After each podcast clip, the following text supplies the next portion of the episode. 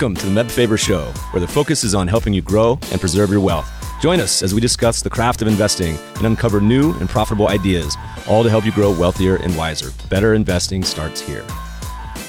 Meb Faber is the co-founder and chief investment officer at Cambria Investment Management. Due to industry regulations, he will not discuss any of Cambria's funds on this podcast. All opinions expressed by podcast participants are solely their own opinions and do not reflect the opinion of Cambria Investment Management or its affiliates. For more information, visit CambriaInvestments.com. Welcome, podcast listeners. It's time to clean house. Our guest is co founder and CEO of 2U Laundry, a startup approaching laundry and dry cleaning in a new way, helping customers make time for what matters most. We all know we hate laundry. In today's episode, we're talking about rethinking the laundry and dry cleaning biz. Our guest cut his teeth in the business with a student run startup at Wake Forest. We get into what he saw with existing startup models trying to scale the laundry business and why he thought the model needed to be approached in an entirely different way.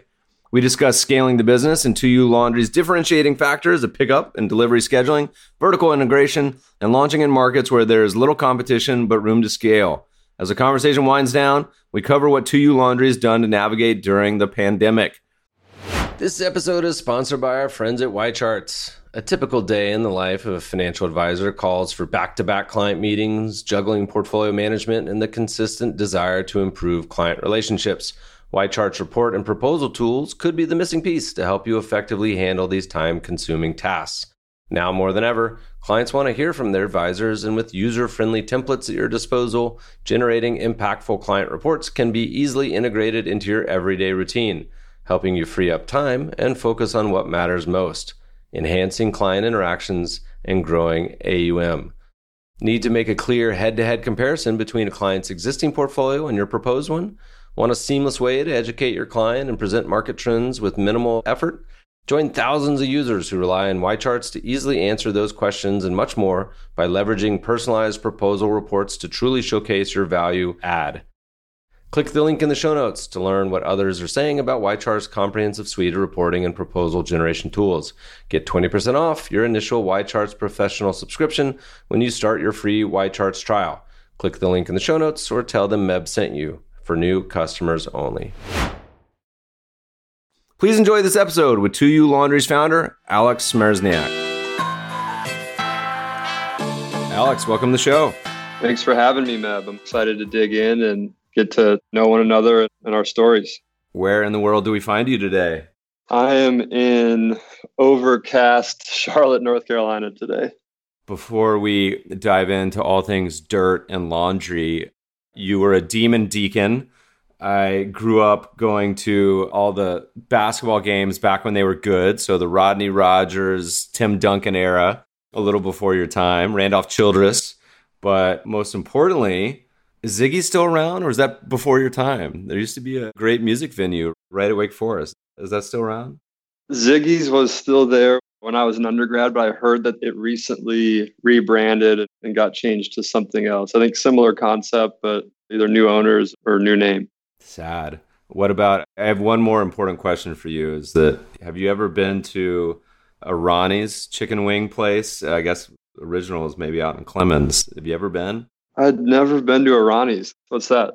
Shameful. Well, it's like probably the best buffalo chicken wing place in the entire country. Oh man. If you're from Winston, you use Texas Pete hot sauce and so we used to have friends that would come visit from university or after college and we'd go get some this is pre Buffalo Wild Wings, so you'd go get wings for dinner and say, "What are you talking about? Wings are an appetizer. It's not something you have for dinner." Anyway, so when you go back, that's on your to do list, and you're going to have to report back. Anyway, so let's talk laundry. You are a budding laundry entrepreneur, started a company, 2U Laundry. Tell me the origin story. I've heard it before, but give our listeners a little insight. It goes back to your Wake Forest days, right? It's funny. It's one of the first questions I always get asked is how in the hell did you get into laundry and dry cleaning? And some people joke it was a traumatic experience as a kid. And thankfully, it was nothing like that. It was actually a job that I had as a freshman at Wake Forest. I worked for another student run laundry and dry cleaning delivery startup on campus called Wake Wash. And they were essentially a door to door laundry and dry cleaning delivery service for those students on campus. And I just fell in love with the business model. I thought it could scale to Duke, Chapel Hill, Vanderbilt, all these other universities, you name it. and just kept heckling and asking the guys when they graduate what were they going to do with it. And thankfully, they wanted to be done with it and move on to investment banking, marketing, et cetera. And so I offered to buy it my sophomore year. And one way or another, eventually found two other partners and got a loan from a bank and ended up purchasing the business our sophomore year for what felt like a ton of money at the time. And thankfully, it was one of the best experiences of my life. Learned more than I ever would have imagined running it and made some good money when we sold it before we graduated. What idiot bank was lending you guys sophomores in college money to be buying a laundry business? Can I disclose that? Yeah, right. All right. So you ran this business. It's funny to me because we'll get into this, but the laundry business fits under one of these umbrellas that we talk about on the podcast of almost like frustration arbitrage, where it's something that no one in particular ever wants to do, but it's been a challenge. There's no national brand, at least to my knowledge. And it feels like every business school student for the past 50 years goes to HBS or Stanford or somewhere and comes up with a laundry roll up idea. And it's been a real challenge. So tell me why you were just young and impressionable and didn't know better, but you graduated. You didn't immediately roll that into your company. You kind of took a little laundry sabbatical, right? Yeah, that's exactly right. When we bought it in our sophomore year, we had a huge success right out of the gate. We immediately got a partnership with the university to have it as a checkbox option for incoming parents and their students. So, as you can imagine, parents are coming with their student getting books, their meal plan, parking, etc. And we were an option that said, get your laundry package. And so at that point, checkbooks are out. They're worried about their son or daughter going off for the first time, and they're willing to pay for anything and everything to make their lives easier. And that move alone allowed us to 10x the business we had just purchased within about a month. We were off to the races, really growing a pretty substantial business at that point in college. ended up selling it though because my partners were like, hey, look, this was a great resume builder we're all going to make enough money to help pay for at least half of our college tuition.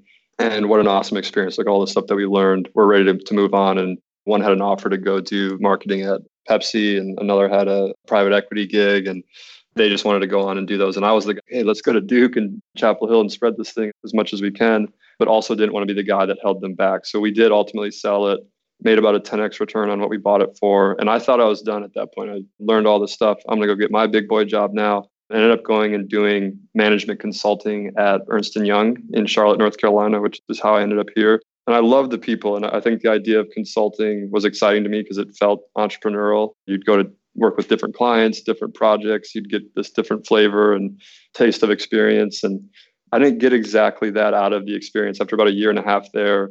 As much as I love the people, the work wasn't exciting to me. And I had that entrepreneurial itch and bug. And at that point, I had seen two companies on the West Coast, Washio and Rinse.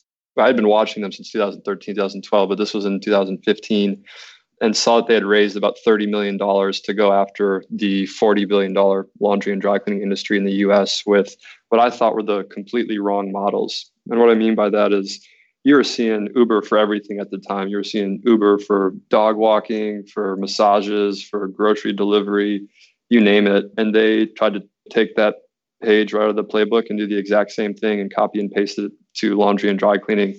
And just knowing what I knew doing this in college, I knew they were dead before they got even off the launch pad. And from a unit economics perspective, there was just no way that point to point 1099 delivery was going to work in this space. And then not only that, the consumer at the end of it doesn't even really need their clothes picked up that quickly. It's a very edge case scenario where people do need that laundry is just inherently different than food delivery or ride sharing, which is very much an impulse, acute decision. Laundry is much more chronic, recurring in nature. And so our thought was, hey, we're going to tackle this a different way. Washio and rinse are proving that there's a market, there is demand, and there's an appetite from investors to help grow it quickly.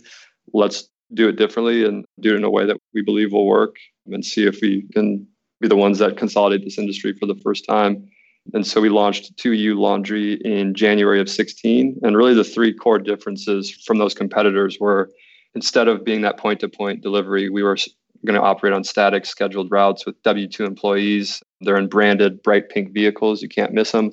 So the routing is just much more efficient. We can go pick up about 10 to 12 orders an hour, whereas our competitors are doing three to four due to that point to point delivery approach that they're taking.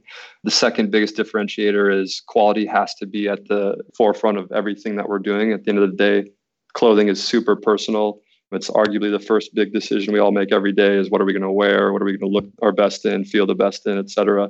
So that clothing is important to people and it needs to be cleaned with that in mind. And what Washio and Rinse were doing was outsourcing it to mom and pop coin laundromats where inherently the quality is not in their control. And our thought was you can't outsource what's going to be your core competency and you need to, to vertically integrate and own that. So that was the second piece was vertical integration in mind. And then the last and third piece was instead of targeting your New Yorks, Chicago's, LA's of the world, much bigger, much more density, but also a lot more traffic, higher cost of doing business, et cetera. We wanted to target the secondary and tertiary market cities like Charlotte, North Carolina, Raleigh, North Carolina, Atlanta, Georgia, ones where there was relatively little competition in this space, lower cost of doing business, but still a good enough amount of density to make the juice worth the squeeze. And that's exactly what we've done here. And Charlotte's been a phenomenal success story. And now we're at a place where we're starting to scale it out. Help us, the listeners, walk through. I want to hear it from kind of both sides, or you can just tell it as one big story from both standpoints. How's it look from the customer standpoint? I'm sitting in my house in Myers Park. Charlotte somewhere. Myers Park in Charlotte. Did I get that right? It is. You got that right. It's been a while. Or I'm downtown in my loft in Charlotte. I assume it's app based. How's it work? Is it just dry clean? I mean, is it just wash and fold? Is it dry cleaning? Talk to me a little bit about the costs. What's the whole experience? We started out without an app. We were almost like the anti app at first because our thought was everyone's phones are getting crowded and text is the way to go. And looking back on it, it was one of the smartest things we did. We saved a ton of money up front, and SMS has actually become more mainstream and is going to continue to do so. Text is just 100% open rate. It's less invasive than I think some people realize if it's a brand that they want to interact with. So we at first went all in on SMS. You as a customer, you'd visit our website, 2ulaundry.com. You'd go through about a three to five minute sign up process where we would ask you your favorite detergent, if you want softener or not, if you want hypoallergenic detergent, if you want your water hot or cold, uh, if you want your dry cleaning hung or boxed and so you kind of fill out this questionnaire where you'd want it picked up, where you want it dropped off, created your payment information, et cetera. And at that point, everything was done through SMS, voice, or scheduling a pickup online. And so, from a consumer's perspective, you'd go on, let's say it was today, you're like, hey, I need laundry and dry cleaning picked up. So, it's either wash, dry, fold, which you would do at home, or dry cleaning, which you would bring to your traditional dry cleaners. And you'd say, hey, I want my stuff picked up. You could schedule for as early as tomorrow. And at that point, we would send you a text message reminder the night before. So tonight you get a message saying, Hey, Meb, don't forget to leave your bags outside your front door tomorrow before 9 a.m. We'd also send you a reminder tomorrow morning with a, a similar message. You'd set that bag out, laundry in a blue wash dry fold bag, dry cleaning in a black garment bag. And at that point, you set it out, our drivers will be by between 9 a.m. and about 11:30 a.m. in that same day. We let you know when the driver's on the way and when they picked it up, so you're getting notified every step of the way. Those drivers then go to our facility, unload it, it gets checked in, made sure it's sorted by your preferences and those different permutations that people want their clothes cleaned in. It gets processed that day and then it's delivered the next afternoon. So you'd get your clothes back by Friday by 4 p.m., ready for the weekend. And it's as simple as that. I mean, you send those one or two text messages to get started, and then everything's just automated from there on out from your standpoint. You get that freshly clean bag of clothes back on Friday, ready to be put away, sorted by pants, shorts, by family member. We color coordinate it, dry cleaning hung, and, and just ready to basically be put away. And from a pricing perspective, on the laundry side, we offer two sizes. We charge per bag instead of per pound. And the reason was that there's some consumer anxiety around what does a pound of laundry look like and what is this going to cost me? No one has the answer to that. It's a weird kind of unit of measurement and not one that people commonly look at or refer to. And so the bag was easier for us to say, hey, fill this thing up as full as you'd like, stuff on it, jump on it. And the large bag is going to be $35. That's four to six loads of laundry. And the small bag is $25, and that's two to three loads of laundry. So relatively cheap, about five to six bucks per load that you're getting done. And that's washed, dried, folded, sorted, etc.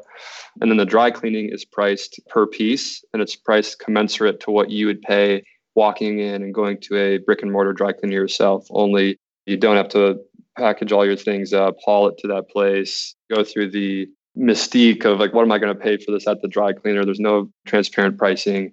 And then you're going to have to remember to go back to that dry cleaner two to three days later when it's ready and remember to do that only to again have a bill that just isn't transparent. And so we eliminate all those steps in the process. We bring transparency to the process for the consumer and the price is roughly the same as what you'd pay, only you don't have to do any of that and it gets returned the very next day instead of three business days later. You guys own the laundromat or are you outsourcing it? How's it work? Yeah, so up front, I mean, when we were first starting, it was there was actually five of us living in a three bedroom apartment. We had mattresses on the ground, doing everything as cheap as we possibly could. And our initial process mirrored that kind of scrappy mentality. We did outsource at first, which was kind of going against our initial hypotheses with the goal in mind of getting vertically integrated once we were big enough and established and had proven ourselves. Within about eight months, we had bootstrapped to about 50,000 in monthly revenue. And that's when we had enough power over the vendors to say, hey, can we rent out your off hour capacity? So instead of vertically integrating right away, we just weren't bankable that early on we went to the laundromat owners and said, hey, look, you don't want to be here more than 10 to 15 hours a week. This is a passive self service, cash flowing business for you. You love the additional revenue of us, but they're not good operators. They don't want to be managing 10 plus employees. They typically have unattended stores and or maybe one employee. And so the whole model for them, this was one of the issues with Washio and Rinse, was just flipped on its head. They were asking these passive laundromat owners to work 40, 50 hours a week, hire teams of 10, 15 plus, layer technology onto their businesses where previously they were 10 hours a week generating cash flow with very minimal hands-on ownership from them. And so at that point we went to them and said hey monday through friday your stores are essentially completely underutilized and they're generating 80% of their revenue on saturdays and sundays but we're only operating monday through friday. And so there just became this perfectly synergistic opportunity where that owner could go back to that passive lifestyle, but also generate revenue while they were sleeping and not at the store Monday through Friday. So they loved it. We loved it as well because we now had full control over the process and weren't reliant on those vendors without any of the capex. We built our process from the ground up at that point and ended up cutting costs by about 20% doing that and then increasing quality significantly. It shot through the roof and we were able to provide just a much better, more consistent experience to our customers, which was the most important thing to us. And at that point really felt like we had developed a model that no one had truly tried before or had tested and the results initially were phenomenal. How'd you do it at wake wash? Was it similar or different? So wake wash i mean as you can imagine college kids bar for quality and their expectations is much lower than the mother of three kids in myers park who's they've got designer clothes and their expectations just much higher. So at wake we were outsourcing things to a local laundromat and the quality that they're producing was fine. It was not great by any means. I'll be the, the first to say, but college kids were just wanted their sheets cleaned and their shirts cleaned, and it worked out outsourcing to that demographic. But in Charlotte, it was a whole new game, and we had to really bring again that quality to the forefront and hone in and focus on that. I'm smiling as you're talking about this because I recall being an undergrad and my roommate. We used to go to a local mom and pop drop off laundry and i just remember he set the record for most pounds of laundry anyone had ever brought in. I forget what it was. I'll have to ask him. It was something like 30 pounds or something maybe more. I can't remember. So let's dive into the business model a little bit more because it's interesting to me that very clearly this is a enormous business or industry. Everyone washes their clothes. Everyone hates it. Of the whole process i particularly hate the folding. It's the worst but you also mentioned a lot of VC money has been thrown at this and hasn't been that successful yet. I actually remember using Washio in New York City on business trips where I just needed like one or two shirts. And it was kind of great from the user standpoint, as many VC funded businesses are, because I just have one shirt clean, come back either that night or the next day or something. But I can't imagine it was profitable for them. Talk a little bit about why everyone has kind of failed at this point and kind of where you think you guys stick out as being significantly different or just smarter or less dumb? That's a great question. And honestly, it kind of pulls at the thread that I was mentioning earlier is I had no plan to get back into the space when I was at EY. It was really that watching Washio and Rinse start to raise capital and prove that there was a model or at least a market for it. But it was the underlying model that we had disagreed with. And what they were doing was they were in super large cities, like you said, like New York and LA, where things are just much more expensive. So every dollar of capital they were raising was not getting the same two to three, if not 4x in some cases, of value that we're able to get in a market like Charlotte, Raleigh, et cetera, from hiring to rent to marketing dollars, et cetera. So that was part of it. Some of it's the arbitrage in these smaller markets that the unit economics make much more sense in. But the biggest thing really was trying to be on demand. It's just, it's not possible. When Washio went out of business, we talked to their founding team, we talked to their lead investors at Canaan Partners, and both were incredibly forthcoming about what went wrong. And honestly informed a lot of the decisions that we made going forward from that point was from those learnings that they were so graciously willing to share with us.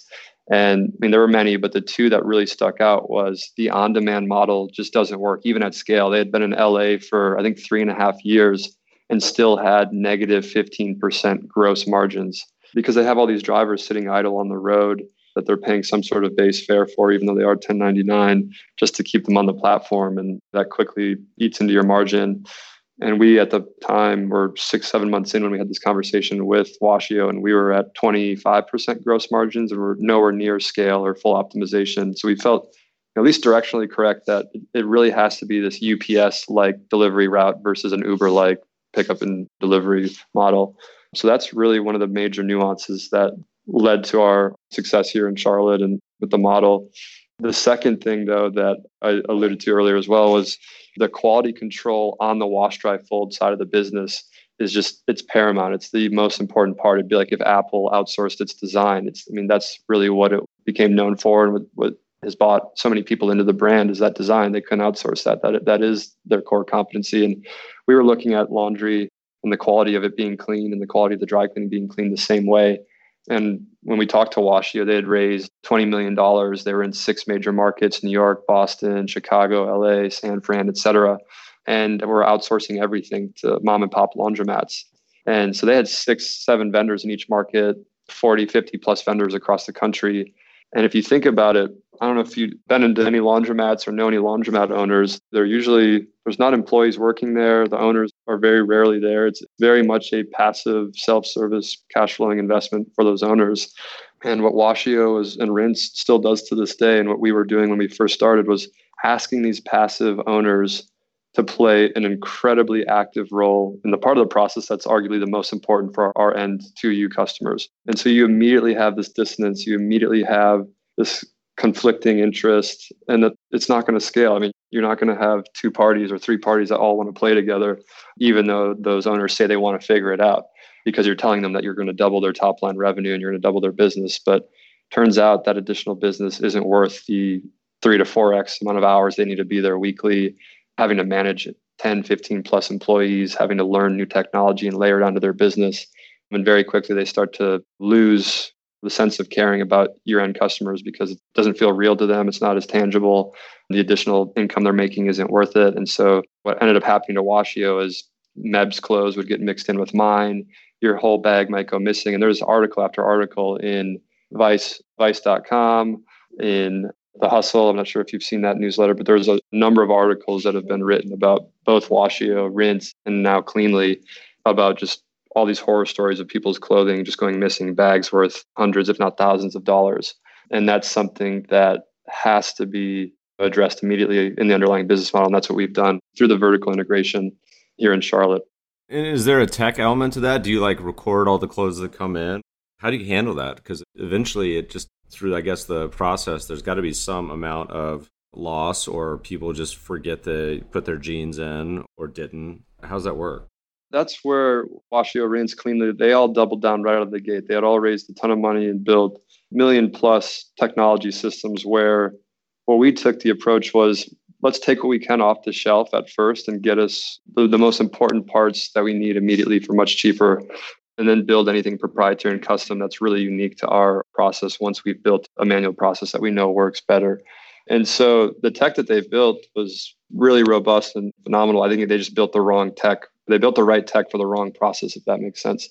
And so we really spent the first two years perfecting the process, pretending that we don't have this multi-million dollar technology platform. And now in the latter two years of the four years we've been doing this, we've built that technology platform out and we do track every order from the moment you schedule it to the moment it gets back to your door.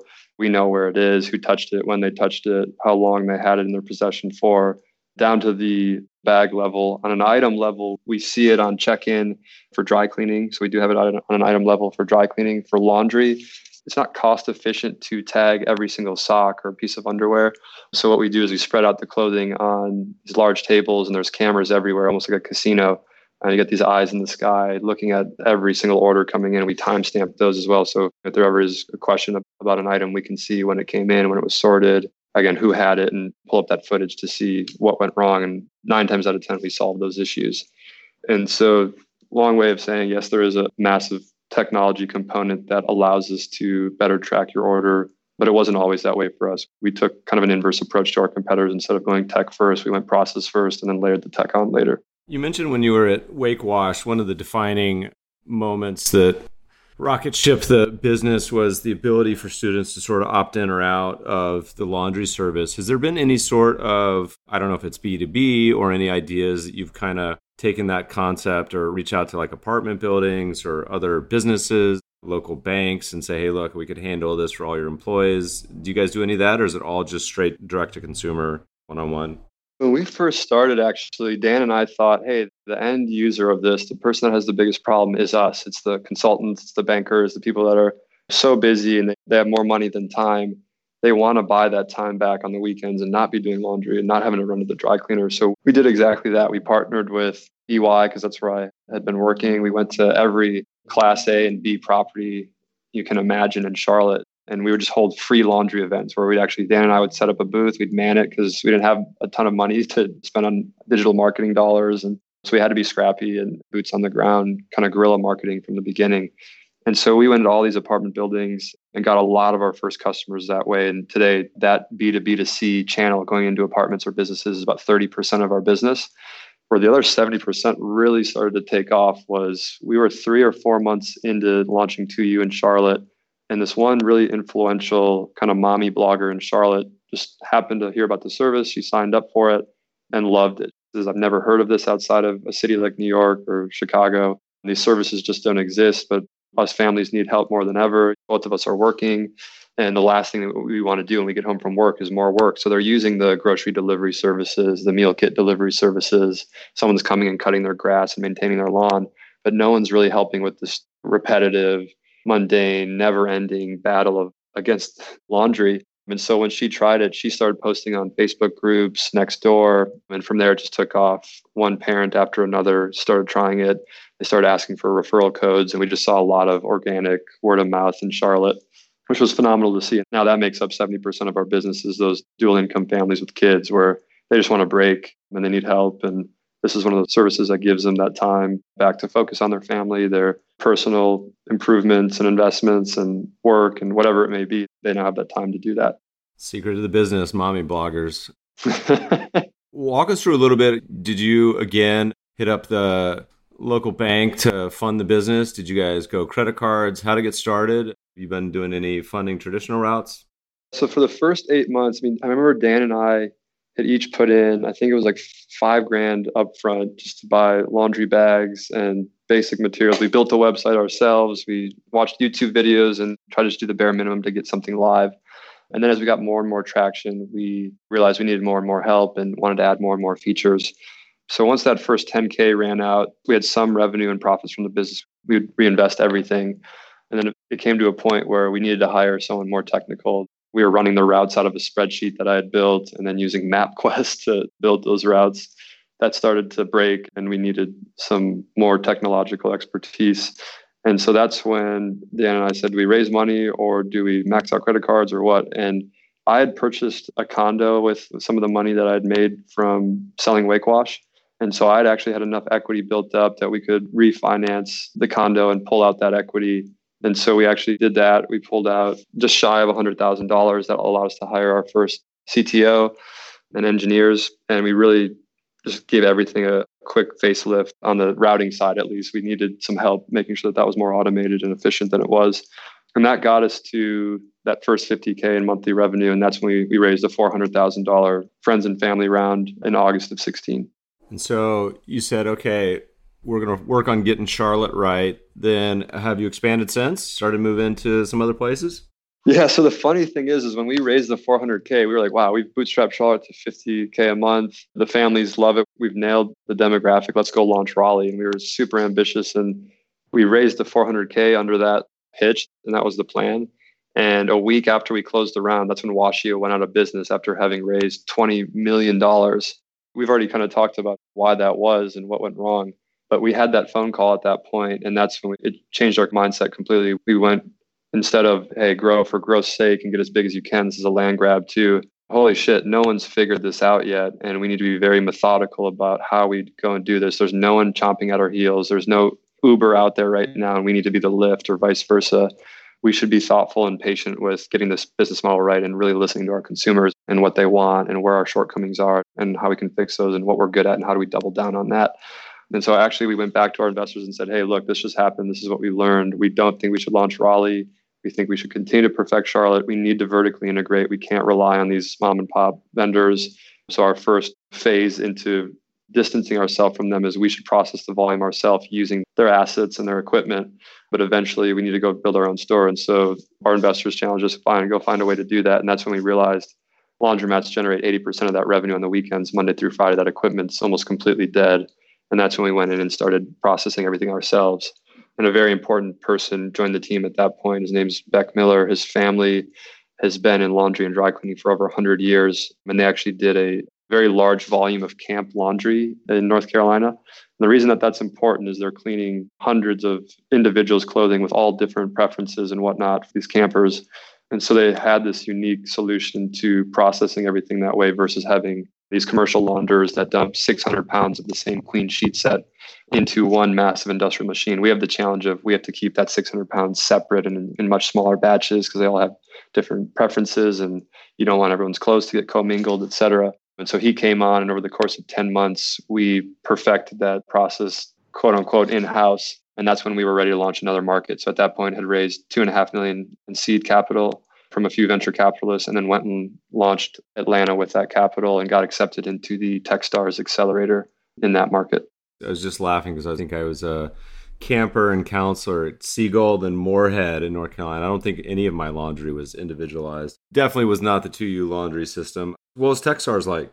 Techstars was honestly one of the best experiences that Dan and I could have had as individuals, and it was also incredibly helpful for the company. Dan and I at the time were 25, had a little bit of experience doing this in college. Dan had been working at startups in Minneapolis, but none that were at the level that we were getting to. You at that point, we're in two markets we were at probably two 225 250,000 a monthly revenue the team starting to grow and we're starting to face challenges that we had never faced and so we looked at techstars as hey if 2u doesn't work out in the end the decision to do techstars wouldn't have mattered either way but if 2u works out and we have an exit and everything's amazing and techstars even has a 5% reason behind that happening it was worth the little bit of equity that we gave up and the time that we spent there and so that was our thought process going into it. It was even if it's marginally additive to our likelihood of success, it's worth the small bit of dilution that we'll take as a result. And so we went into Techstars with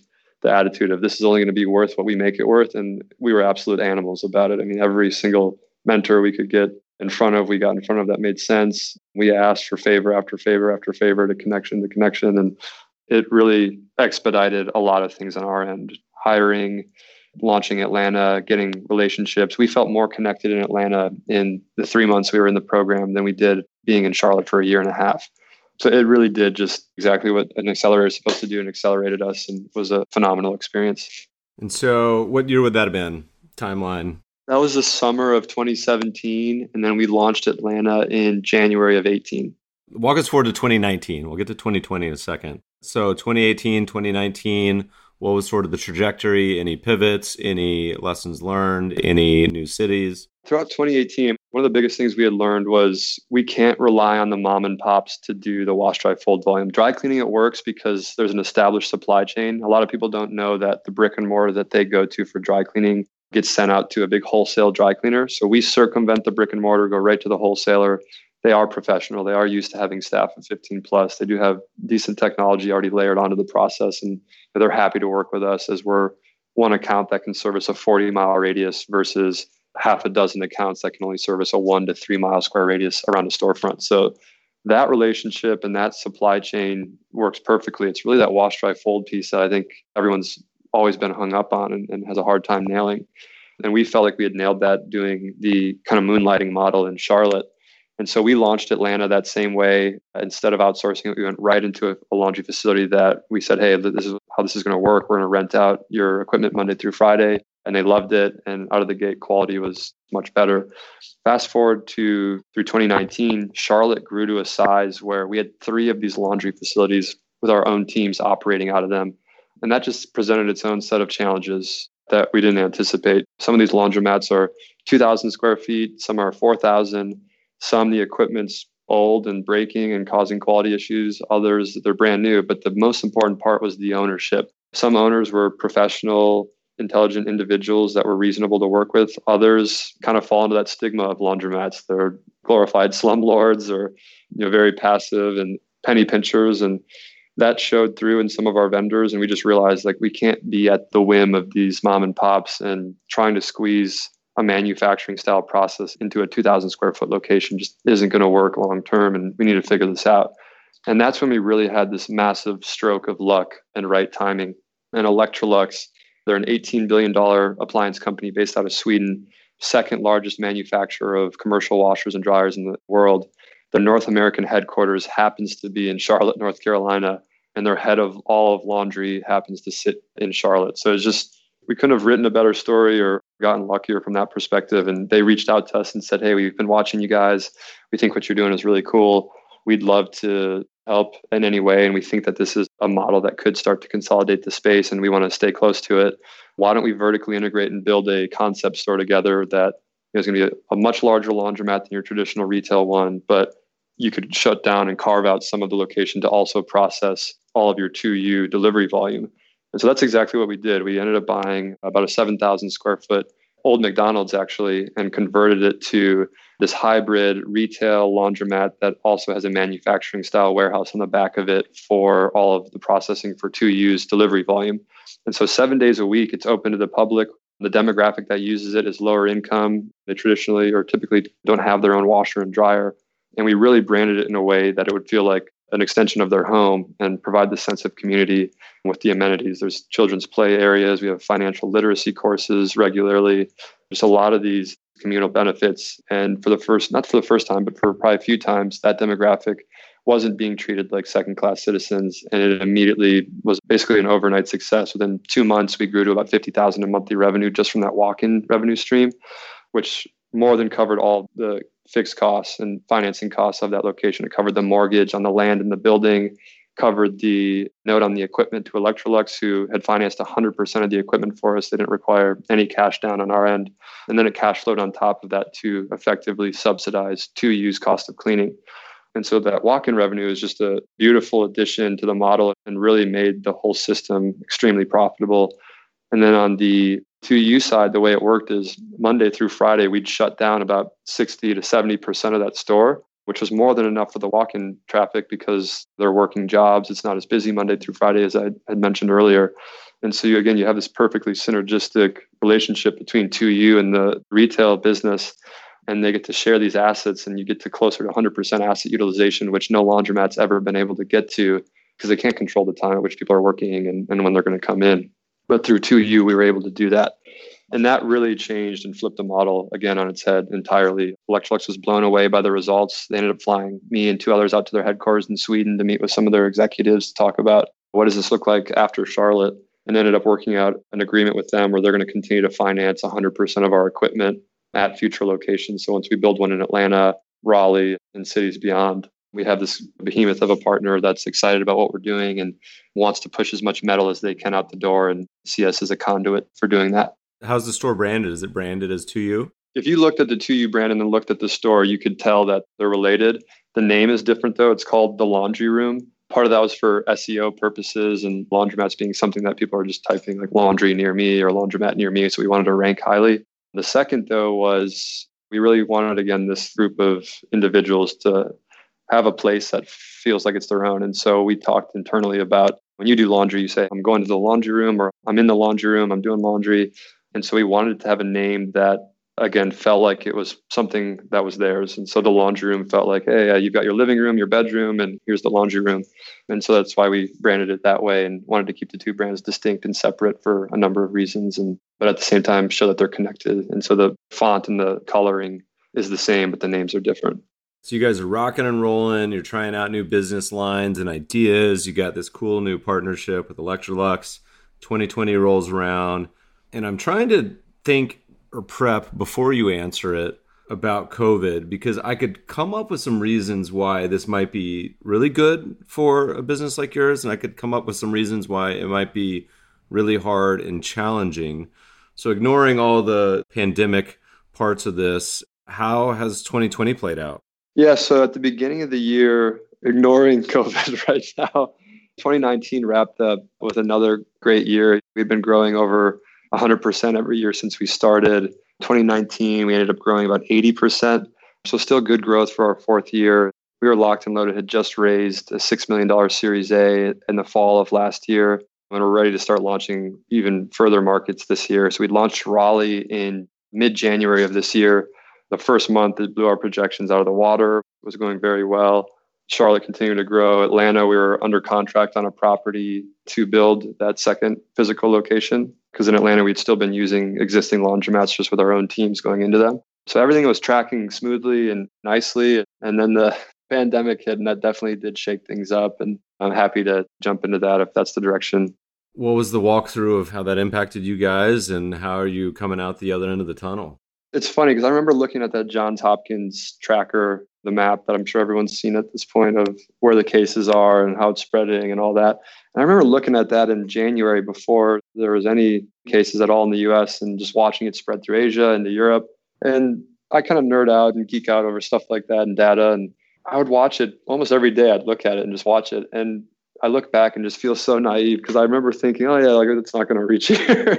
but I was watching it spread across all these other countries and continents, and just for whatever reason thought that we were untouchable and that it wasn't going to come. And I think a lot of people reacted that way. I still try to look back and think why that is that we think we were immune. But then the first cases started coming, and at that point, it was thankfully we have a very smart and experienced board that has seen a number of black swan events. One of our board members started Pamlico Capital here in Charlotte it's a, about an $8 billion private equity group. And so he's seen everything. He's been doing this for 40 years. And then one of our other board members is the CEO of 360i, which is one of the largest digital marketing agencies in the country. They work with a lot of brands like Nestle and Hilton. And those two perspectives combined, I mean, probably as soon as we got the first kind of wave of cases, we had a board meeting. and They're like, guys, this is going to be way worse than everyone's saying it is right now you need to hunker down. We expect some businesses to get wiped out. Hilton saying they think that 90% of their business is going to get pulled back. And just like all this really extreme stuff. Dan and I are sitting there like, no, are these guys just, are they being extreme or is this legitimate? And and then just things unfolded over the next week or two. And it, it, what they were saying started to become more and more true. And it was just amazing that they had some of that kind of foresight. But their recommendation was preserve as much cash as absolutely possible. And thankfully, we had raised that round last year. But their thought was if it's not additive, if it's not profitable, cut it off right now. It's not going to rebound anytime soon. This isn't going to come back like a V.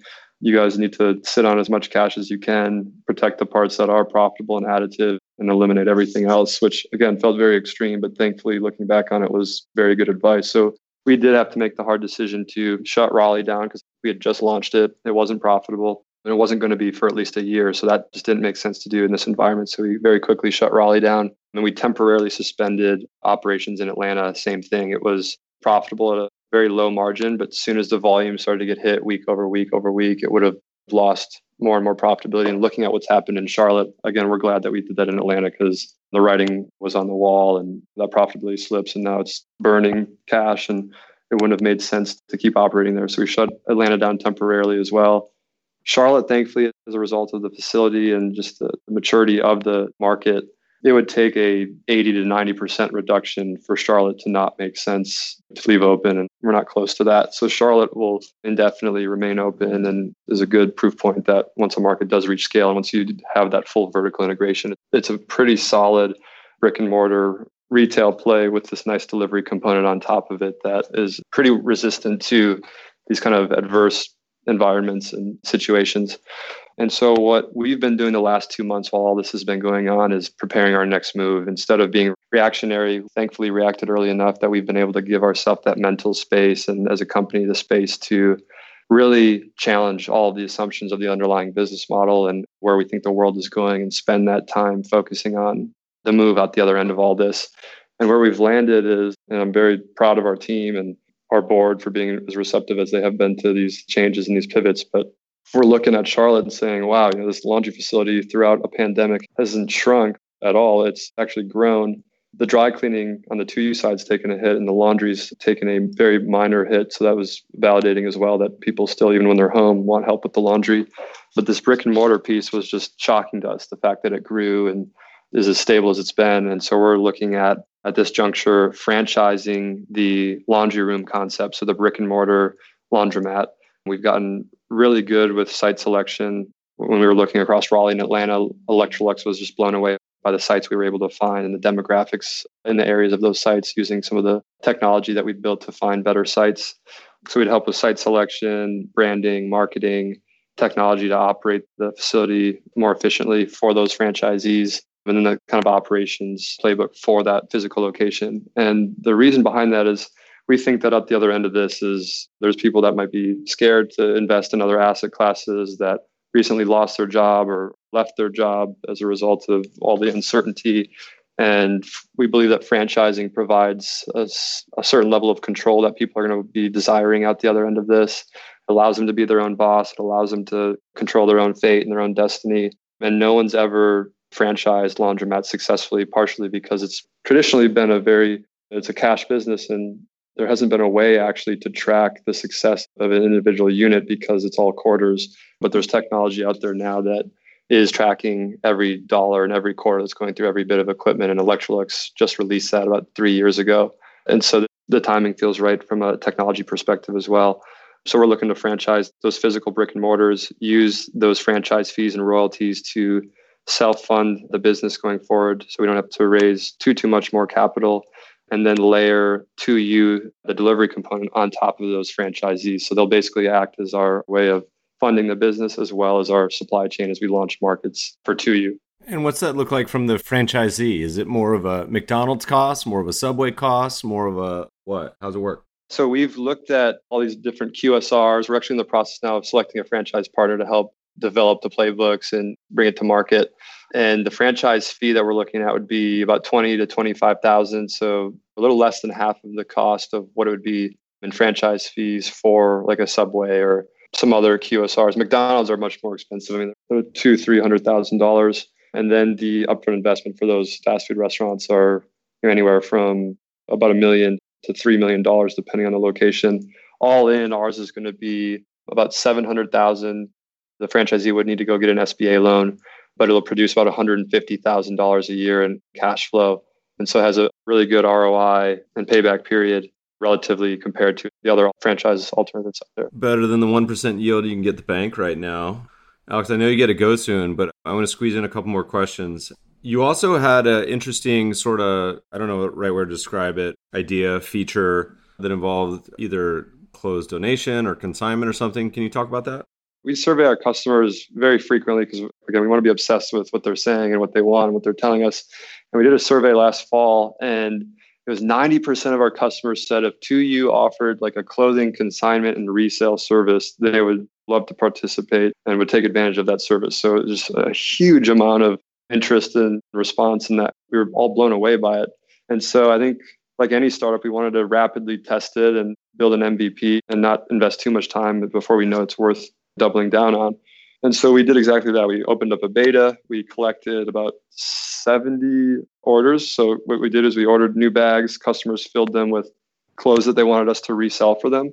We ended up getting a, about a thousand or so items, and we went to go resell them. And our assumptions were that resale value on average would be 15 to 20 dollars because our customers are more affluent. We looked at resale websites like thredUP and The RealReal, and saw some of these items that we believed our customers would have were going to be in the 15 to 40 dollars in resale value range and so we did this test and what ended up happening is we were just getting a ton of junk and we were getting stuff that was worth a dollar three dollars and so when we looked back at the pilot that we had run it just wasn't worth the effort of setting up basically a whole secondary company within 2U to start offering clothing resale at this juncture. I mean, we learned a lot, certainly. There's definitely interest and people will do it we just have to be better about gating what people are giving us up front. We'd have to build a whole website for it and commit resources to it. And ultimately, the, the juice just wasn't worth the squeeze yet at this point, but it was validating that once we do have scale in this captive audience, there's very much interest on their ends to rely on us for other services and open up more of that wallet share to us.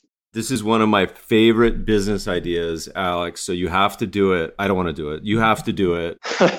and let me explain why. All my friends just shake their head and don't want to hear any more about this. But I say, particularly with clothes, but this also extends to other things like electronics or whatnot. Nobody wants to go and, A, they're not capable of doing it. Most people couldn't sell something on eBay or Poshmark or thredUP. They couldn't optimize where to do it. But the bigger problem is the breakage becomes in just the effort required to do it. You list it on thredUP, you got to respond to people. And I think the way you would have to frame it is it removes all the effort. You say you can pick up and say, only put stuff in here that you think is worth more than 50 bucks or whatever it is. And the rest of it, we're just going to donate. And I think that sort of mindset gets you away from poo stain briefs and boxers from Hanes and t-shirts with yellow armpits, but I think it's a massive business idea. Again, once you work out the specifics of it, because it removes all the breakages of people. Like I, right now, if this was available, I would put half of my closet into this, but I don't want to have to go to the effort of listing it. There's an arbitrage there somewhere, and you've already figured out all the hard work on the laundry side. So, anyway, when you decide to move forward, talk to me.